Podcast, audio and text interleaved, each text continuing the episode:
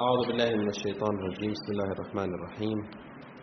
الحمد لله رب العالمين وصلى الله على نبينا محمد وعلى أهل بيته الطيبين الطاهرين. اللهم صل على محمد. ما زال حديثنا يدور حول علاقة السنة الشريفة بالقرآن الكريم بوصفها مصدرا آه، تشريعيا آه، في الإسلام. وتحدثنا عن مجموعة من النقاط السابقة في الجلسات السابقة وكانت الجلستين الأخيرتين تدوران حول تيار في الوسط الإسلامي له موقفه الخاص من السنة المباركة بحيث أن هذا أو رأينا أن هذا التيار ينكر حجية السنة حجية السنة الواقعية. استعرضنا أهم أو معالم الأساسية لهذا التيار من جهة تكونه تواجده أبرز الأفكار التي يتبناها الأدلة التي اعتمد عليها في نفي الحجية وما إلى ذلك إضاءات عامة لا نقول أننا استوعبنا الموضوع وبقية الأمر واستيعابه وتفصيلاته موكول إلى الأخوة يراجعون المصادر المختصة في ذلك.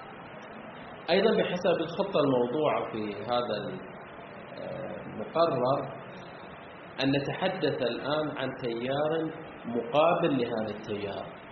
مقابل للتيار القرآني وهو وهم الأخباريون. بداية ننطلق من تعريف وإضاءات عامة حول هذا التيار أو هذا التوجه نتعرف عليه أبرز معالمه وأبرز رجالاته ثم ننتقل بعد ذلك إلى لب الفكرة التي نريد أن نسلط الضوء عليها. لفظة الأخباريون تطلق على فريق من المسلمين يعتقدون باتباع الأخبار والأحاديث والروايات. أو لنعبر بأنهم تيار يعتقد بمحورية السنة المباركة. ويعطي السنة المباركة اعتبارا يفوق الاعتبار الذي يعتقده بقية المسلمين أو بقية المذاهب الفقهية. هم ليسوا مذهبا مستقلا ولكنهم ضمن تيار ضمن المذهب الإمامي. يعني هم تيار فكري صح التعبير في هذا المجال. ومن وما يقابل الأخباريون هم الأصوليون.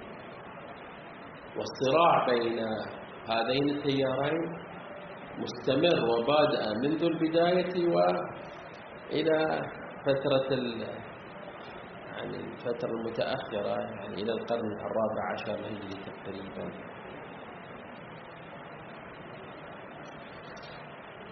السائد في الأذهان وبحسب المتابعة وبحسب رسل الباحثين نجد أن هنا أن هذا التيار تيار المؤمن بالأخبار تيار الذي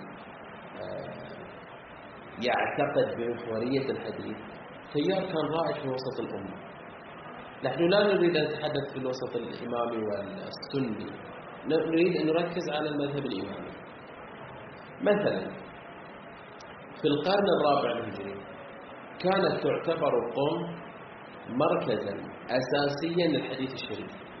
وكانت قم محسوبة ضمن المراكز الحديثية. انتشرت انتشر فيها الحديث ورواية الحديث وشروحات الحديث كثير من الرواة موجودون في قم يعني إذا لاحظنا وقرأنا كتب الرجال سنجد أن عددا كبيرا من الرواة ينتمي إلى قم أو هاجر إلى قم أو انطلق من قم وهذه نقطة مهمة. وجهد القميين في مسألة الحديث ليس جهدا بسيطا. يعني كثير من الروايات جاءت من الكوفة كثير من الرواة كوفيون. ولكن تنظيم التراث الحديثي الإمامي كان بعهدة القميين وأهل القم فلذلك تعد قم مركزا أساسيا في التحديث. طبعا نقصد بقم قم ليست قم فقط التي نعيش بها اليوم وإنما حتى أطراف قم ما يشمل الري ما يشمل هذه المنطقة كاشان هذه المنطقة كلها. لاحظوا مثلا في القرن الثالث القرن الرابع الهجري عفوا في القرن الرابع الهجري وجد في الوسط الإمامي يعني وجد في الوسط الإمامي في القرن الرابع الهجري مجموعة من الرواة الأساسيين الذين يشكلون اليوم بالنسبة لنا الرافد والمرجع الأساسي للحديث. تفضل. هاي الفكرة القوم هو يعني مثل فاشن لا. نحن لا نريد أن نعد أن نوسع في المنطقة الجغرافية لا. نريد أن نقول المركزية لمدرسة قم مدرسة الري تابعة إلى مدرسة قم يعني قم هي المدرسة الكبرى وتلك المدارس تابعة لقم لا نقول من جهة جغرافية وإنما كمدرسة قم تعتبر مدرسة. كانت في هذا الوسط قم كانت الري موجود. كانت آه، كاشان موجودة. كانت خراسان موجودة. لكن المدرسة الخراسانية مختلفة عن المدرسة القمية ولكن عندما نتحدث عن مدرسة قم حتى أطراف مدرسة قم لا تجد محدثا في أطراف قم إلا زار قم أو استقر في قم كالشيخ الصدوق. الشيخ الصدوق ليس أصله قم يعني ولادته في الري ولكنه استقراره في قم يعني في الرواية موجود آه، زرع جماعة من غير الإمام الصادق عليه السلام. نعم.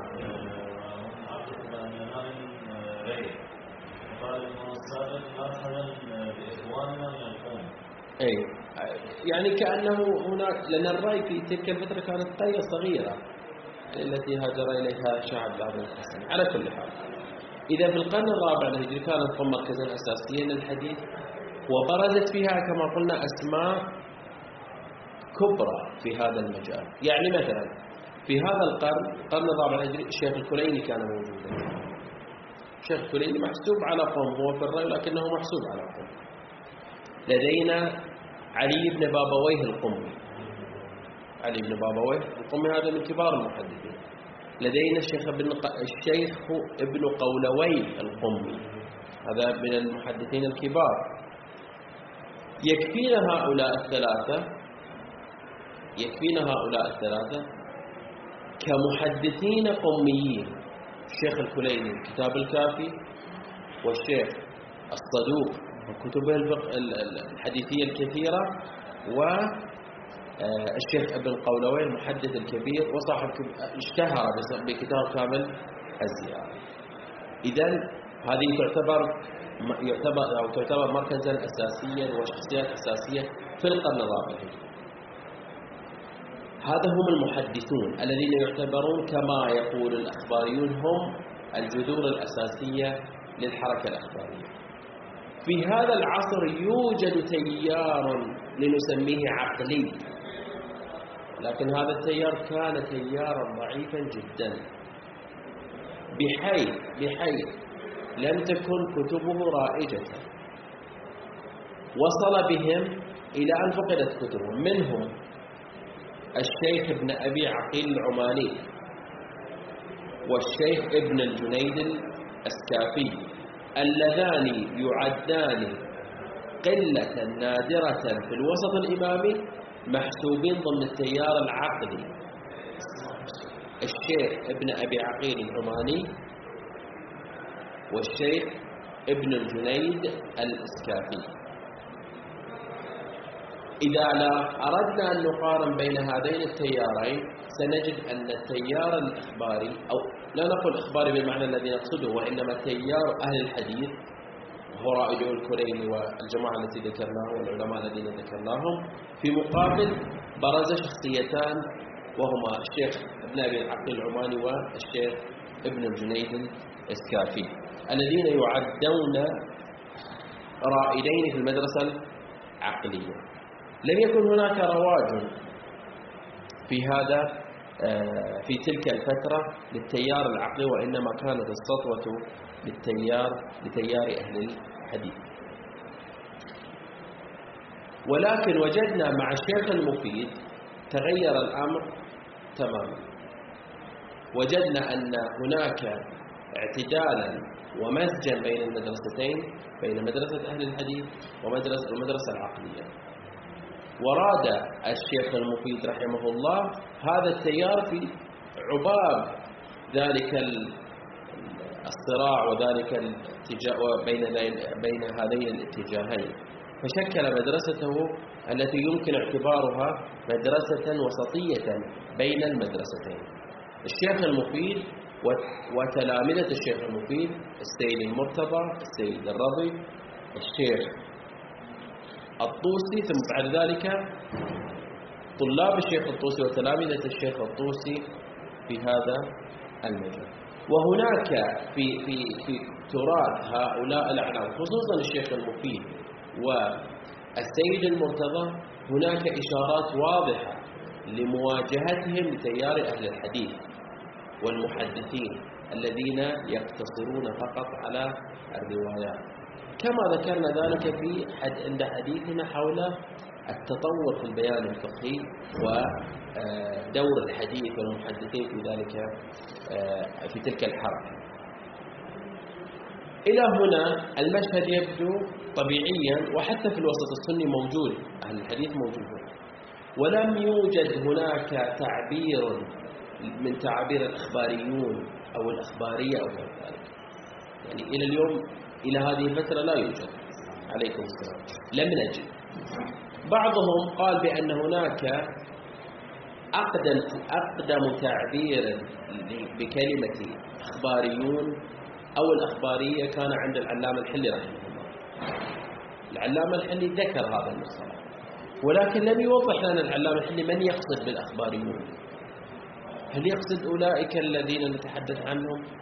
الكليني وابن بابوي وأبن قولوي أو لا يتحدث عن شخصيات أخرى لم تصلنا الفيديو ما هو؟ الأصول طبعا هذا في في التطور الأصولي. نعم يعتبر الانطلاقة الجادة وعد العلامة. لكن نتحدث نحن اليوم الآن عن آه، هذا التعبير تعبير الأخباري. إذا تعابير عند العلامة الحلي يعبر الأخباريون والأخبارية يعني الآن لا لا غير واضح. هل يقصد هؤلاء أو يقصد أشخاص آخرون كانوا في معاصرين له أو لا؟ طبعا هذا يحتاج استقصاء لكن حسب النظرة العامة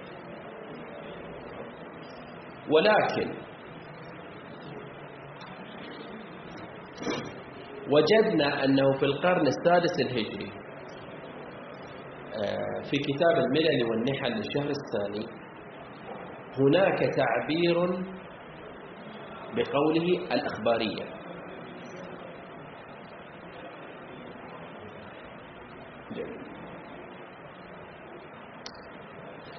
وقسم الشهرستاني يعني ذكر الشهرستاني في كتابه الملل والنحل والنحل عند حديثه في مقطع من المغنى نريد أن نفصل يعني في هذا الإطار ولكن ذكر في أحد مقاطعه أن الشيعة انقسموا إلى أخباريين وأصوليين. هذا في القرن السادس الهجري. كذلك في كتاب النقد لعبد الجليل القزويني الرازي وهو أيضا من علماء الإمامية في القرن السادس الهجري تحدث عن مصطلحي الأخبارية والأصولية وجعلهما في قبال بعضهما البعض.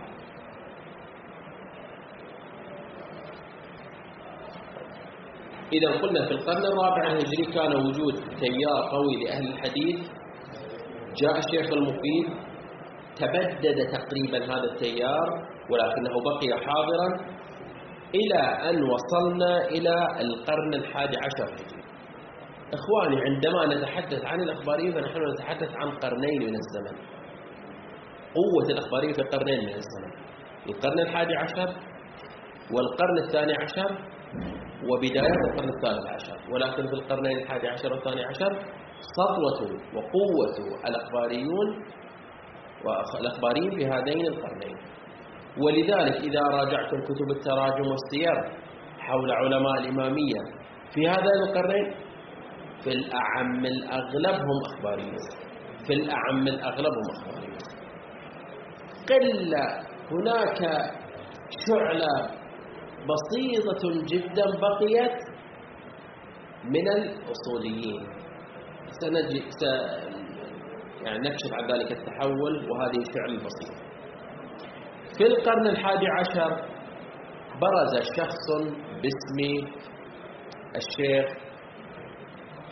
محمد أمين الأسترابي. في القرن الحادي عشر وتوفى سنة 1036 الشيخ محمد الأمين الاسترابالي محمد أمين الاسترابالي كان أصوليا ولديه إجازات اجتهاد من السيد صاحب المدارك وغيره ولكنه وجدناه في لحظة من اللحظات حمل حملة عنيفة على الأصوليين وبدأ بذكر الأفكار الأساسية التي شكلت فيما بعد تيار ضخم جدا اجتاح الوسط الإمامي بعنوان التيار الأخباري الشيخ محمد أمين السرآبادي كتابه لديه كتاب مهم جدا وهو كتاب الفوائد المدنية. سنتعرض لبعض أفكاره الآن بعد قليل. كتاب الفوائد المدنية. في كتاب الفوائد المدنية تحدث وذكر المدنية الفوائد المدنية. تحدث بشكل تفصيلي عن الأفكار عن أفكار الأخباريين. كل ما نتصوره من أفكار الأخباريين فجذره وقاعدته هذا الكتاب المهم جدا. نقضه للاجتهاد اعتباره للأخبار عدم اعتباره بظواهر القرآن الكريم كله سنجده هنا في هذا الكتاب. يشكل هذا الكتاب كتاب أساسي في هذا المجال إذا جاء الشيخ نعم الشيخ محمد أمين السرابادي فتح فتحة بداية الطريق لمن لتيار عظيم يأتي خلفه ليجتاح كما قلنا المدرسة الإمامية الشرعية. يقال أيضا أن الشيخ ابن أبي جمهور الأحسائي في المتوفى سنة 904 أيضا كان له قبل السرابادي يقال أن له كان له دورا أساسيا في مسألة التمهيد لظهور الحركة الأخبارية. الشيخ ابن أبي جمهور الأحسائي لم لم يح يعني لم يحسب كمحدث. ولكن لديه أفكار ربما شكلت هذه الأفكار البدايات الأساسية للنهوض هذا التيار. طبعا الأخباريون 904 على المعروف يعني. طبعا الأخباريون كتيار يوجد فيهم المتطرفون ويوجد فيهم الأخف تطرفا الشيخ محمد أمير السرآبادي يعتبر من المتطرفين من المتشددين في هذا المجال. خلافا مثلا للشيخ يوسف البحراني الذي في عصره قضي على الأخبار والتيار الأخباري وربما هو أفقهه. الشيخ يوسف البحراني يعتبر من التيار الأساسي ولكنه من المعتدلين من الأخبار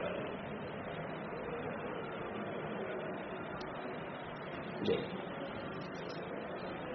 في مقابل يعني نستطيع أن نذكر من التيار الأخباري الأسماء الأساسية. الشيخ محمد أمين السرابادي الشيخ عبد الله السماهيجي آه، الشيخ أحمد أبو أحمد جمال الدين محمد بن عبد النبي المسمى بالمحدث النيسابوري السرابادي المعروف بالميرزا محمد الإخباري. هذا يعتبر إذا أردنا أن نرسم منحنى آمار للحركة الإخبارية الشيخ محمد الإخباري الميرزا محمد الإخباري يسمى الميرزا محمد الإخباري المقتول.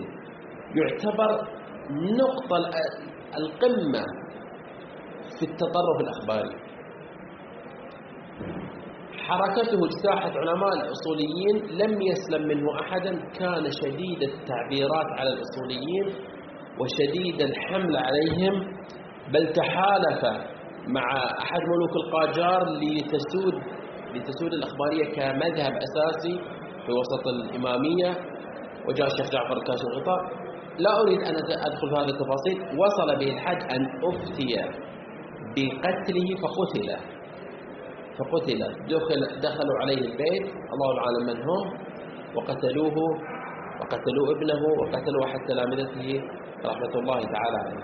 وصل وصلت حدة الصراع بين الطرفين إلى حد وصل إلى حد الدم. قتل الميرزا الأخباري وهناك علماء معروفون هم الذين أفتوا بجواز قتل الشيخ الأخباري المقتول رحمه الله. الشيخ ميرزا أبو القاسم القمي يعني عفوا حمل حملات يعني كبيرة جدا على أعلام الأصوليين في فترته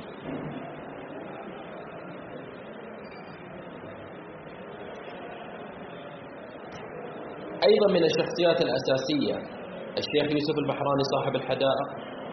الشيخ يوسف البحراني يعتبر من الشخصيات المعتدلة جدا في الوسط الأخباري. الميز معروف بالميرزا محمد الأخباري. بل كانت طريقة الشيخ الشيخ يوسف البحراني معتدلة جدا بحيث كان يعتبر هو أشبه أو أقرب إلى الوسط بين الأخبارية المتطرفة والأصولية.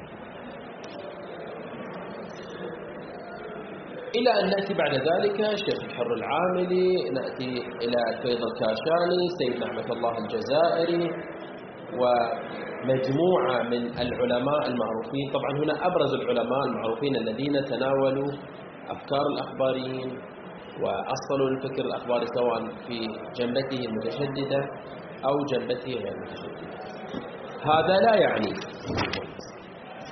هذا لا يعني مع قوة سطوة التيار الأخباري أن الأصولية ليس ليكن لها وجود كان هناك وجود التيار الأصولي لكن هذا التيار كان تيارا ضعيفا في الوسط بحيث لم يكن أحد ربما يتجرأ لأن يطرح آه، أفكاره بشكل واضح.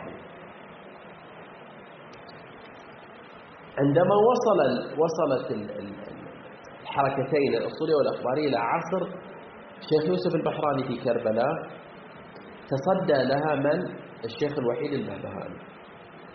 الشيخ الوحيد البهبهاني شخصية علمية قوية وقوي شخصية معتد بشخصيته. انتقل إلى كربلاء. من النجف انتقل إلى كربلاء وأعطى درسا في مقابل درس الشيخ يوسف البحراني. الشيخ يوسف البحراني يعطي درس على أصول الأخبارية والشيخ الوحيد البهبهاني يعطي درسا على ضوابط أصول أو ضمن إطار الأصوليين. وبدأ النقاش. يعني يقال في, في, في هذا المجال أن ما يذكره الشيخ يوسف البحراني في هذا اليوم يناقشه الشيخ الوحيد البهبهاني في يوم في اليوم التالي وصار طلاب الشيخ يوسف البحراني يخرجون من درس الشيخ يوسف البحراني يتركونه ويذهبون لدرس الشيخ الوحيد البهبهاني. الشيخ الوحيد البهبهاني شخصية قوية ومبانيه قوية مبانيه قوية. يعني ذلك الضعف الذي آه، يعني طرأ على المدرسة الأصولية. الشيخ الوحيد الوحيد البهبهاني هو الذي نفخ فيه روحا جديدة وأحياء بشكل أساسي. وهنا بدأ الشيخ يوسف البحراني والشيخ الوحيد البهبهاني في نفس المدينة ومدينة كربلاء. كان هناك الصراع العلمي بينهما. طبعا الشيخ يوسف هو كان التيار الأخباري هو الذي يحمل على الأصوليين. ولكن في هذه الفترة لا صار الأصوليون هم الذين يحملون على الأخباريين. يعني مثلا كان الشيخ يعني أريد أن أقول صحيح أن الأخباريون قلنا أنهم حملوا على أعلام الأصوليين في فترة ولكن في هذه الفترة الأسطوليون حملوا أيضا. إلى حد الذي أفتى كما يقال ومذكور في سيرته أفتى الشيخ الوحيد البابهاني بعدم الجواز بعدم جواز الصلاة خلف الشيخ يوسف البحراني. ولكن الشيخ يوسف البحراني أفتى بجواز الصلاة قال لا اشتغل بالصلاة خلف الشيخ الشيخ الوحيد البهبهاني وهو يرى تكليفه وأنا أرى تكليفي. هذا طبعا آه، خفف من حدة الصراع بين المدرستين. إلى أن توفي الشيخ يوسف البحراني وعمليا انتهت انتهى التيار الأخباري كتيار قوي وأساسي في وسط المدرسة الإمامية. بقي صح التعبير يعني بقي بعض الفلول الموجودون في إيران موجودون في في دول الخليج يعني في البحرين في القطيف.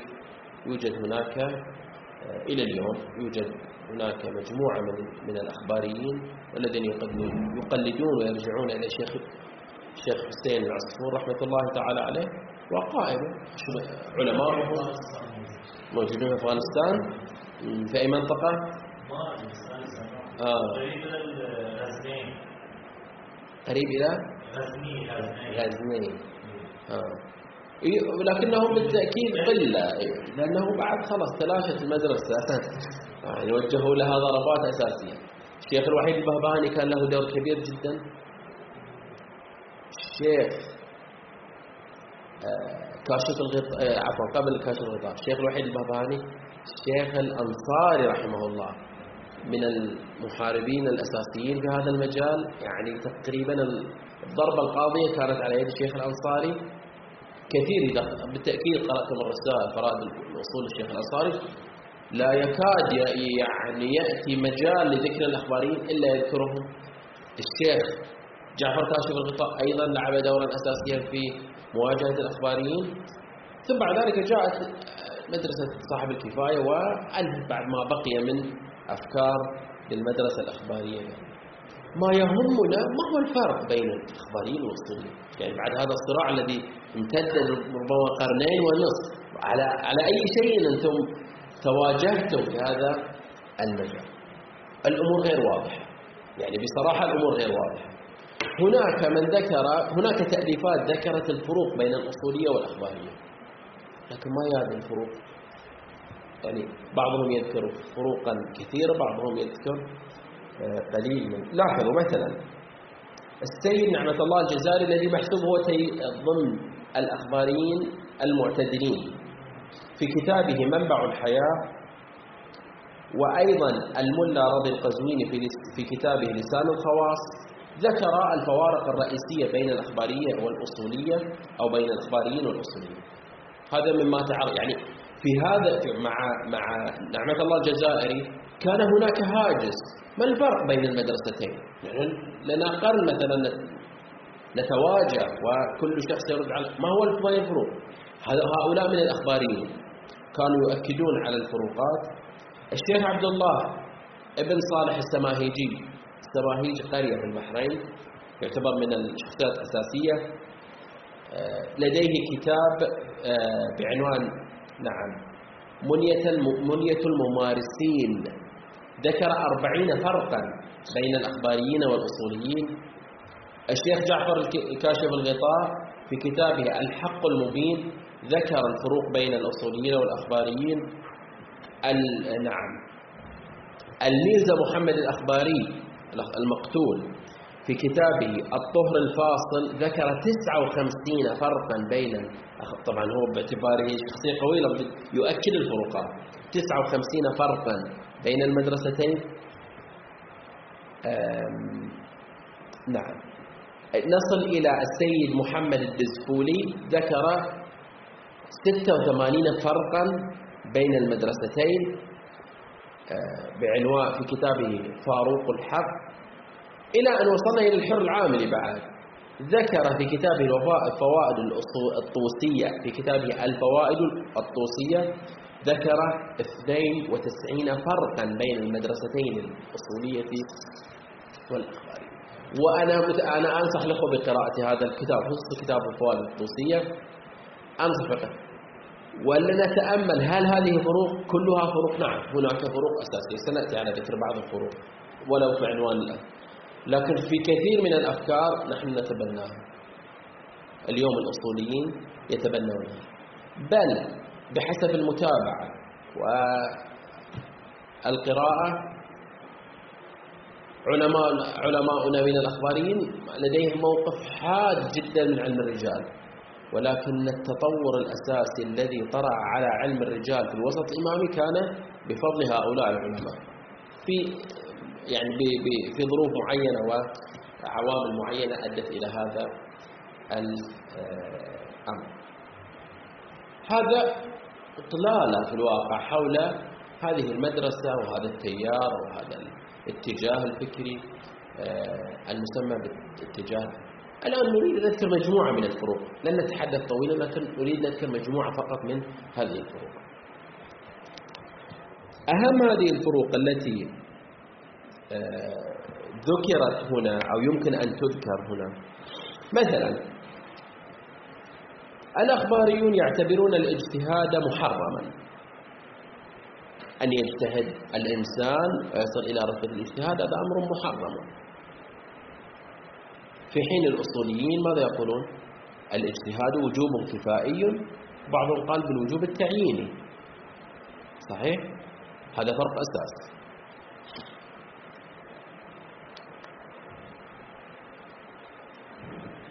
نقطة أخرى. بعضهم ذهب إلى ذلك. في أدلة التشريع الأخباريون عليكم السلام. عليكم السلام. الأخباريون يعتقدون بأن مصادر التشريع فقط مصادر التشريع فقط على المستوى النظري طبعا. فقط القرآن الكريم والسنة الشريفة هذا الأخباريون كيف؟ المسلمين على هذا يعني نعم. ولكن الأصوليون يضيفون الإجماع والعقل والأخباريون لديهم لديهم موقف حاد جدا من الإجماع كما يعبرون هو أصله من السنة وهم أصله ومن العقل. إذا تقرأ الأمير السرابادي أصلا لديه تقسيم وبحث عقلي خاص به. يقسم القضايا العقلية غير تقسيمات المنطق وغير. هم يبحثون دائما عن اليقين ولا ولا يؤمنون بحجة الظن. الظنون لا لا معنى لها. فلديهم موقف واضح جدا من الإجماع وأنه صنعة سنية لا ربط لنا بها ولا ربط له بنا. ومسألة العقل. العقل وإعمال العقل والوصول إلى العقل واستعمال العقل والقواعد العقلية للوصول إلى الحكم الشرعي هذا مرفوض بتاتا عندهم. هذا فارق أساسي. آه، مسألة الظن محسومة عند الأخباريين لا يؤمنون بالظن وحجية الظن لا تقل لي الظن وهذه الأمور هذه غير مقبولة بالنسبة إليهم. في خلاف للأصوليين نحن أكثر من ثلثي أكثر من ثلثي أصولي. قائم على الظن أصلا تبحث مباحث القطع ثم بعد ذلك تبحث بالظن من شبهة ابن قبة إلى أن تنتهي إلى أصول العملية كله ظنون. يعني الظنون المعتبرة طبعا لكنه البحث الظني حاضر في الوسط الأصولي. كيف؟ الأصول يرجع للإخبار نعم. لا لكن طريقة تناول أصول الظنون مختلفة يعني أصول نعم. هو هو لا يرفض أفكاره لا يرضى لا لكن طريقة السيستم في التفكير مختلفة. هو أيضا من الفروق وهذا فارق أساسي تقسيم الحديث. تقسيم الحديث. تقسيمات الحديث عند الأخباريين صحيح وغير صحيح. هذه إذا وجدت رواية غير صحيحة عندهم الروايات معتبرة كتب الأربعة معتبرة بل ذهب بعضهم كالأمير السرابادي ذهب إلى قطعية الكتب الأربعة. كل رواية من الكتب الأربعة قطعية الصدور. الأصوليون قسموا الحديث إلى ولو, ولو المتأخرين من الأصول إلى أقسامه الأربعة. صحيح وحسن وموثق وضعيف وبعضهم أضاف القوي. وحملوا حملة عنيفة على على العلامة الحلي بالتحديد لأنه أدخل هذا التقسيم الرباعي في الوسط الإمامي. يقولون ما حاجة لنا بهذا التقسيم الرباعي. هذا احتاج له أهل السنة. نحن لا نحتاج إلى هذا. وحما بدأوا يحبون هم لا يحبون العلام الحلي. يعني دائما يتعرضون له. هو شهيد الثاني الأصوليون يقولون في الرسالة العملية أول فتوى الإنسان إما مجتهد أو مقلد. لا يوجد لديهم تقليد لا يوجد لديهم اجتهاد ولا نقلد أحدا. كلنا نقلد المعصومين. نرجع إلى المعصوم مباشرة.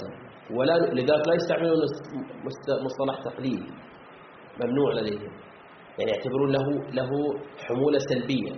ولا يستعملون مصطلح اجتهاد. يقولون محدث. لذلك قال المحدث يوسف البحراني. المحدث الشيخ محمد أمين السلاباني لا يقال مجتهد الاجتهاد ممنوع عندهم ويستندون إلى روايات وأن أهل البيت منعوا من الاجتهاد وغير ذلك. أيضا نقطة أساسية وترتبط ببحثنا ظواهر القرآن الكريم.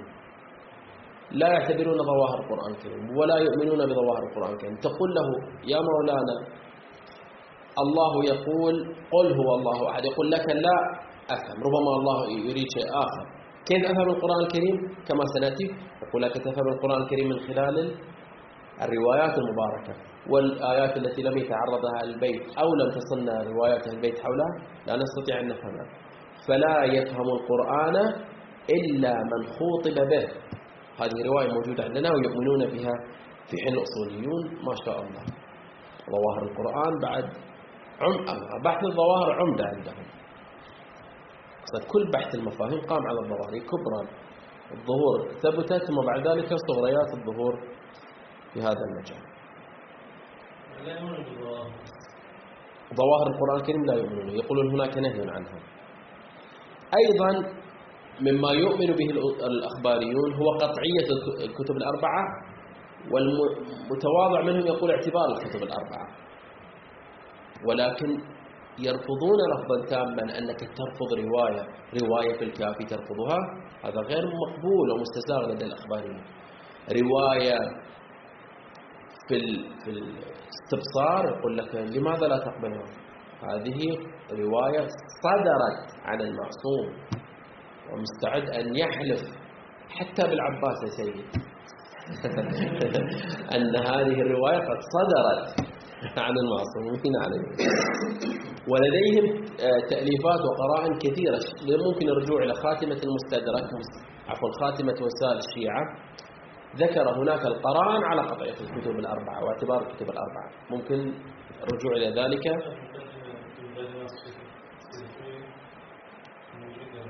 نعم. لا إذا ترجع إلى خاتمة ال- وسائل الشيعة القسم الأخير الجزء الثلاثون أو الجزء العشرون بحسب الطبعتين. ذكر قرائن كثيرة على قطعية الكتب الأربعة ونوقفت هذه القرائن في عند الأصوليين. أيضا آم، يعني لا أريد أن أدخل بحث تفصيلي في هذا المجال. مثلا مسألة البراءة وصالة البراءة. هم يفرقون بين الشبهات التحريمية وشبهات الحكم. يعني الشبهات الحكمية التحريمية والشبهات الحكمية الوجوبية. فيقول في الشبهات الحكمية التحريمية لا براءة وإنما في الشبهات ال- تجري البراءة فقط في الشبهات الحكمية الوجوبية. يعني إذا شككت في وجوب شيء ممكن أجري البراءة. أما إذا شككت في حرمة شيء لا أجري البراءة وإنما أحتاط هنا. إذا شككت في وجود حكم شرعي آه، تحريمي فهنا لا أجري البراءة. نحن نجري البراءة. الآن تقول لي هل يجوز استعمال الدخان التتن أقول لك احتمال الجواز احتمال عدم الجواز فأجري البراءة براءة شرعية. هم يقولون لا إذا كانت الشبهة تحريمية هل هو حرام أو ليس بحرام؟ لا نجري الشبهة وإنما نحتاط نبتعد عنه. أما إذا شككت هل تجب علي مثلا هل تجب علي في يوم الجمعة صلاة الجمعة أو صلاة الظهر؟ هنا أشك في وجوب أحد الجمع أشك في وجوب صلاة الجمعة فهنا أجري البراءة فأقول واجب علي صلاة الظهر. يتفقون مع الأصوليين في الشبهات الحكمية وجوبية أما في الشبهات الحكمية التحريمية فلا يجرون البراءة الشرعية. وغيرها من الأمور التي مثلا يعتقدون بأن رواية أهل البيت عليهم السلام الواصلة إلينا يعني تغنينا إلى يوم القيامة نستطيع نستنبط من أحكام شرعية وغيرها من الأمور التي لا فتاواهم مختلفة شيئا ما عن فتاوى الأصوليين. يعني مثلا قسم منهم, قسم منهم يعتقد بنجاسة الحديد. الحديد نجس. هذا من الفتاوى الغريبة. وغيرها من الأمور آه، في هذا هذا مجتهد لا في الواقع لا نريد ندخل في هذا يعني التفاصيل. لا هم يقصدون من الاجتهاد يعني إعمال القواعد الاجتهاد يعني هم يقولون نحن لا نفعل شيء نحن فقط نأخذ الروايات نفهم ماذا يريد استنباط. هم لا يرفضون الاستنباط يرفضون الاجتهاد. الاجتهاد عفوا لا الاجتهاد كمصطلح في الوسط الإمامي كان مرفوضا. هناك روايات تمنع من الاجتهاد. ثم بعد ذلك تحول المصطلح من دلالة إلى دلالات أخرى. ممكن مراجعة كتاب شهيد الصدر المعالم الأساسية للأصول المعالم الأساسية للأصول. هناك في المقدمة ذكر مصطلح الاجتهاد وما مر عليه وطرأ عليه من تحولات. وكيف الإمامية توجد رواية تنهى عن الاجتهاد وهم يقولون اليوم نحن مجتهدون؟ هناك تحول دلالي مر على مصطلح الاجتهاد في الوسط الإمامي الشهيد الصدر يقول هكذا هكذا نفهم الاجتهاد اليوم. الأصوليون يقولون لا هذا لا نقبل هذا الكلام الاجتهاد ممنوع والاجتهاد معروف هو إعمال الذهن والفكر والعقل وأنتم تجتهدون في هذا المجال. على كل حال هذا بحث بعد. أنا ولا الناس التفاصيل هذه صحيحة لكن هم يرفضون وإن كانوا هم يمارسونه لكن لا يطلقون عليه اجتهادا.